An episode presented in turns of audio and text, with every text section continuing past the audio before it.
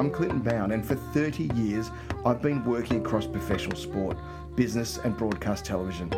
And I've been exploring reputation and the role that it plays in personal and professional lives. Reputation, it doesn't cost you anything until it costs you everything. Welcome to Reputation Matters, the podcast for leaders who want to unleash the power of reputation and brand.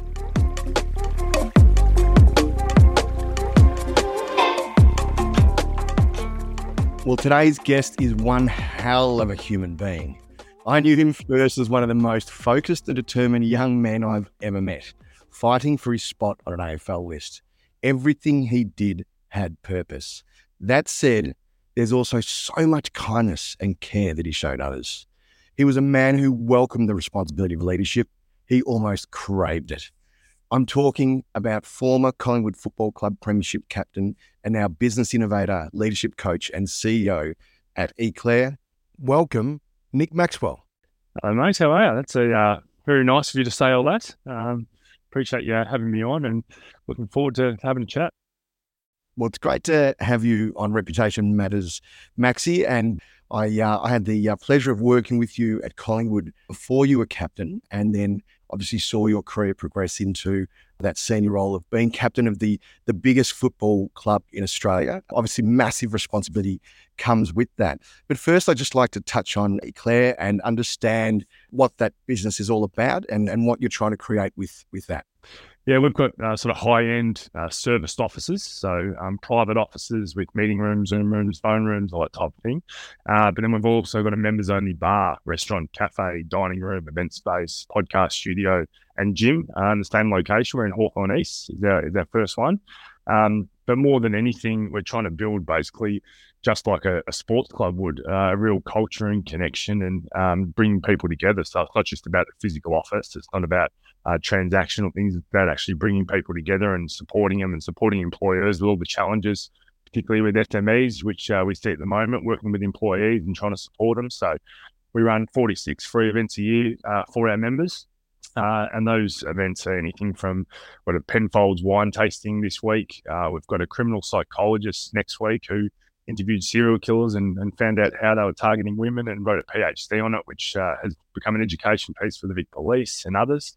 Um, so we're always trying to look for different things that um, that people will be interested in and being able to support them. And again, the collaboration element that comes into it is probably the thing that we wanted to happen, but we didn't want to force. So uh, by introducing people and creating the right environment, it's actually allowed a lot of our members uh, to be able to work together and to be able to um, in business, but also to be able to support each other and bounce ideas off each other. So pretty exciting.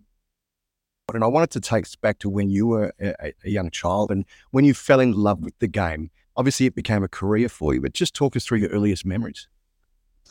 Probably the earliest memory I've got is the 89 grand final. So I was six, uh, and I remember having a Hawthorn jumper on, and, um, and mum and dad hosted a big grand final party. And obviously, that game is, is arguably one of the greatest of all time. So um, to be able to see the emotion of people around there, um, that was sort of the moment that I think my earliest memory of actually becoming that real obsession with football. And from then on, uh, I just always had a football in my hand. Uh, I'd kick socks around the house and balloons around the house and whenever I could. So, um, yeah, it was just something I loved. And still, uh, there's plenty of photos we've got of me always holding like my first Sherrin that you'd polish up and take it to bed with you. So, um, yeah, it was, I think, a combination of barracking for Hawthorn and dad taking us up to Waverley and just loving the game. And, um, as well as my local footy club, St Joseph's Footy Club, it was being able to play um, for them growing up. And then the older you get, you sort of get to a point where you'll play early in the morning, and you'll hang around, watch the reserves play, and you'll watch the seniors play, and um, just be there and be part of that sporting community. And uh, it's a club that's uh, really close to my heart. They guided me a lot uh, as a footballer, but also as a person with uh, the type of people that were there and um, the way that they treated people. So it's something yeah. that just kept growing as I went.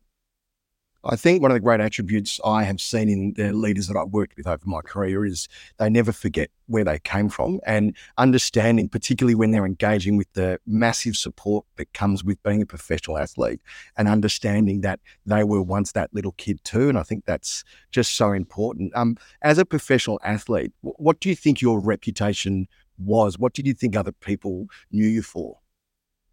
Yeah, it's an interesting one because uh, there's there's a couple of layers to it, and obviously changes through time. But early on, I think there's probably an internal reputation and an external. And the internal for me was probably uh, worked hard, treated people well, um, was always looking out for his teammates, team first, understood the whole club and the role that everyone played within the club. I like to think that it wasn't just about football for me; that uh, everyone had a job to do, and if I could support them, that I would want it to.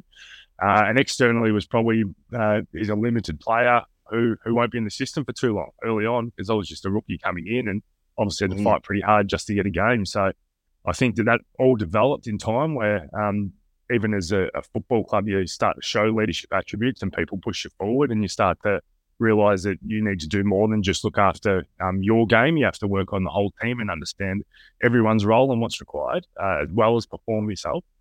Uh, and then externally, and this is that probably uh, leads into some of your other questions, I'm sure, around the reputation of an athlete. Is it's yeah. hard to um, control the narrative of who you are off the field. And for me, uh, people would see it for two hours uh, on a weekend, and mm. like my job was to be hated. The opposition, I'm the captain of, of Collingwood Footy Club. Like everyone, as soon as that was named, there was 20 million people around the country hated me. So um, I think all you can do is really go about your business and be um, true yep. to yourself and who you are. And that's what I tried to do. And I think that uh, having been retired for, for a decade now, um, I've obviously done a lot of leadership talks and met a lot of people across that time. And to have opposition supporters like regularly come up to me and go, you know what, I hated you and I voted against you and you're playing, but um, I respect how you went about it. And now, um, what you're doing now uh, just shows you in a different light. So I think it's probably more of a message for for those out there that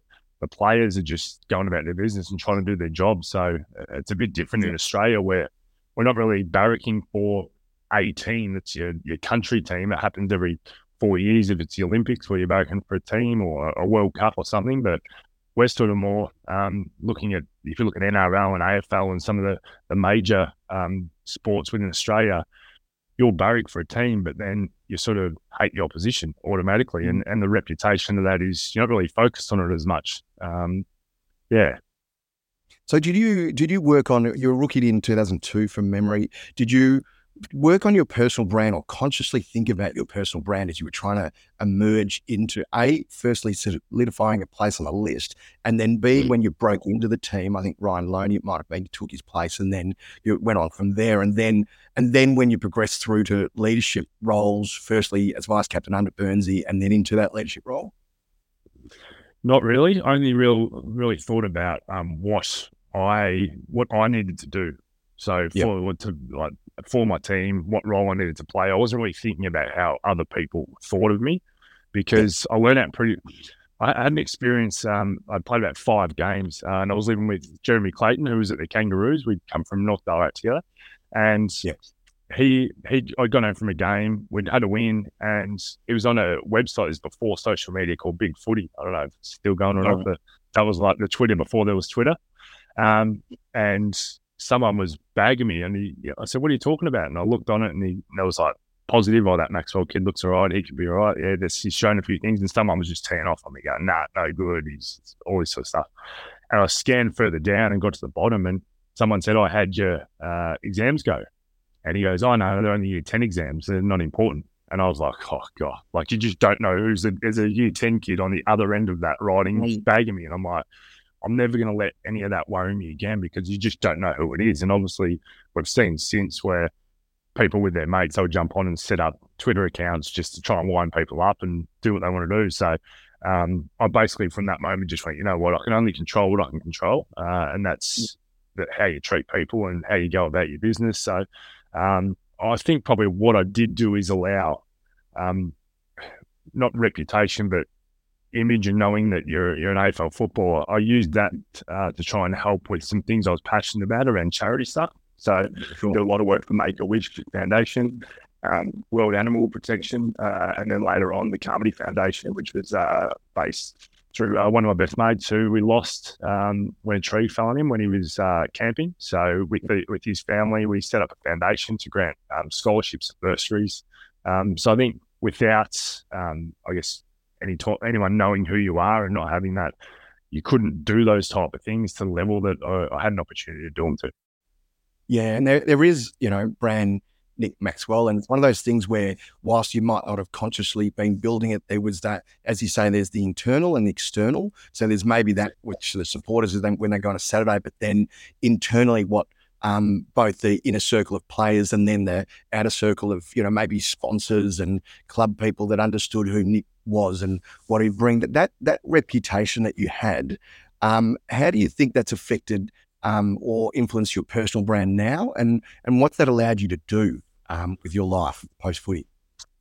I think for a start, it allows you to get your foot in the door. So I can cold call a lot of people uh, and or, or, or, contact them on LinkedIn or whatever it is, and and they're interested straight away. They're like, oh, hang on. So they're either a Collingwood supporter that, yep, I'll I'll take this conversation or I'll get back to this email, or they're not, but they know someone who is, or they or they might think, I'm just interested in hearing what he's talking about. So, because um, you've got that profile, it allows you to just get that foot in the door. You still obviously need a quality product to be able to put forward. You need to know what their business is and how you have a potential to help or support them. Um, and ultimately, they need to believe in you because I think that's the biggest thing is that um, even with ECLA, we talk to our staff around, we could, anyone could really repeat a, a beautiful fit out like we have and the high end technology and all that.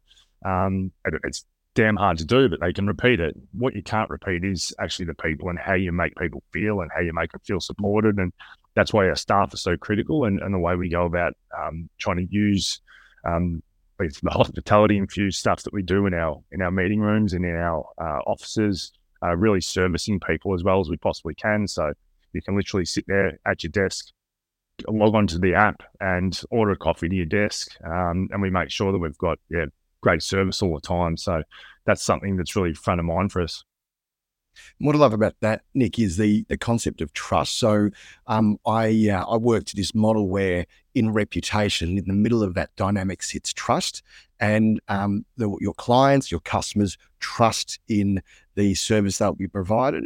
Um, when I look back on um, the careers of athletes, one thing I find really interesting around a captain is that um, there's actions and words which build a reputation. And in many athletes only get to really do actions because they're seen on the field, whereas a captain gets the full gamut of words because they get to communicate um, the club and the playing group. So I'm interested in this notion of trust and and um, how important you think it is to reputation, and and uh, and how uh, if there might have been ways you consciously or unconsciously built trust either as a player or now in, in your working life. Oh, it's absolutely critical. It's I think it's everything, uh, and I, I, think the way you build it is through just doing what you say you're going to do.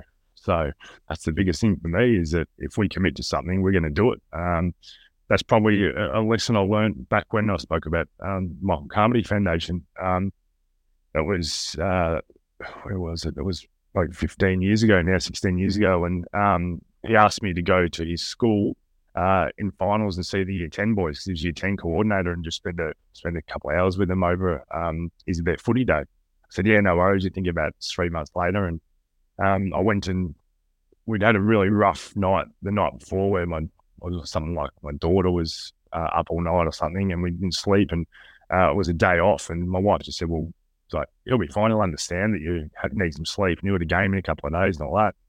I said, "Yeah, he would. He would have understood, but I said I was going to do it, and so I'm going to do it. I don't want to let it down." So I went there and spent an hour and a half, two hours with him, and he had the perfect balance between banter and respect that you have like with a manager or a teacher or a coach. Uh, and it was so good to see him in action. And it was the last time I saw him alive.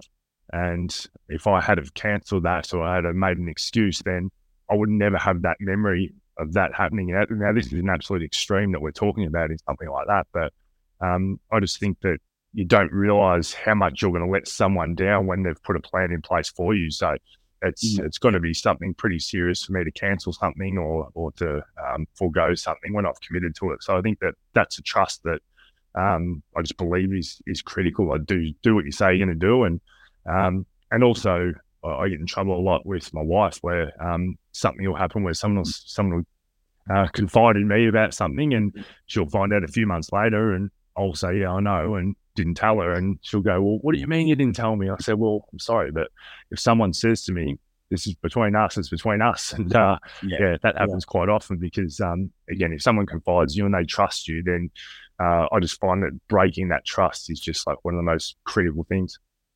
Yeah, and I think um, the greater the, the trust at the center of that reputation wheel, I think the greater the reputation.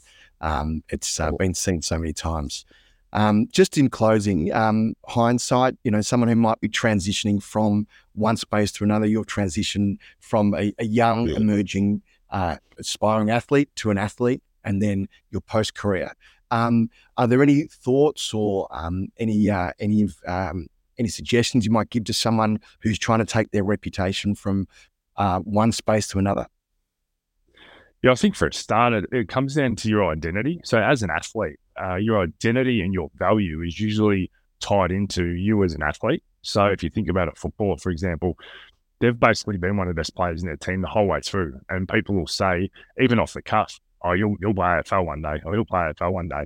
Uh, the reality is, not many get that opportunity, uh, and I think it's four percent play 200 games, so you can be in and out of the system pretty quick. So uh, there's players that were a ton miles better than what I was, um, but for whatever reason, they just it, it, didn't happen for it. Might be injury, might be just situational. So um, I think that you need you you need to be who you are. So Nick Maxwell, who plays football, not Nick Maxwell, the footballer. It can't be. They have to be two different things. So your identity and who you are, they can't be tied up together. So every single athlete has an expiry date on their career. And unfortunately, it's not the side of a milk carton sitting to the side where you can go, right, July 3, 2024. You don't know when that's going to happen. It could happen tomorrow when you have a, a, a knee injury that you never come back from. So um, you got to understand there's a lot of living to do post career as an athlete. So probably number one is around your identity and understanding that that's going to end at some stage. So, what else are you working on for time after football or after your life as an athlete? Because there's a lot more work to do. So, something you're passionate about outside. Um, and that could be study or experience, whatever it is. And the second one is take uh, take the opportunities that are presented to you where you walk into a room full of sponsors and there is 10s mm-hmm. sometimes hundreds of millions of dollars in that room uh, you've got to do all these appearances. Don't go and sit in the corner. Like, get out there and actually speak to people and learn from them and understand what they do and who they are. And I think you're in such a fishbowl when you're an athlete that you just have no idea about what else is out there. So, going and learning from these people, and I can guarantee all these big sponsors and these um, people that have been really successful in business, when a young athlete comes up to them and introduce, shakes their hand, introduces them, asks, like, and, they're, and they're interested in who they are and what they do, as a business person, you're like, geez, like this kid switched on. I want to actually keep an eye on this kid. And then, like, even with a follow up, oh, do you mind if I grab a coffee with you one day, etc. Like, all those things help. That's building your brand for a start amongst yeah. around these type of people. But also, 99% of the population don't get that opportunity. So while you have that opportunity, um, make the most of it and get amongst it and try and uh, and learn from all these people out there. But you have to have the mindset and understanding for a start to go this won't last forever.